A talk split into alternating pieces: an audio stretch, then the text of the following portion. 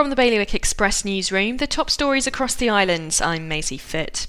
Discussions are continuing over Guernsey's maritime relationship with France, including the potential for a fishing deal that could mirror Jersey's Bay of Granville agreement.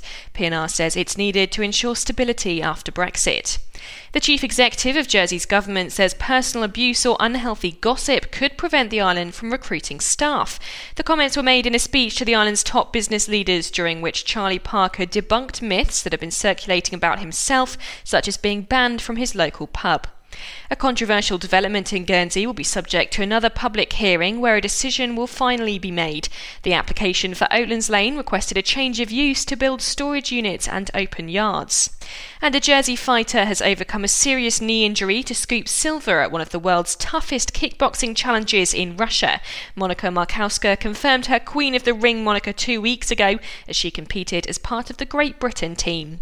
For more details, go to bailiwickexpress.com. Your weather, more showers on the way with highs of 19 degrees. Bailiwick Radio News, sponsored by IQ. IQ, the Channel Islands' only official Apple premium reseller.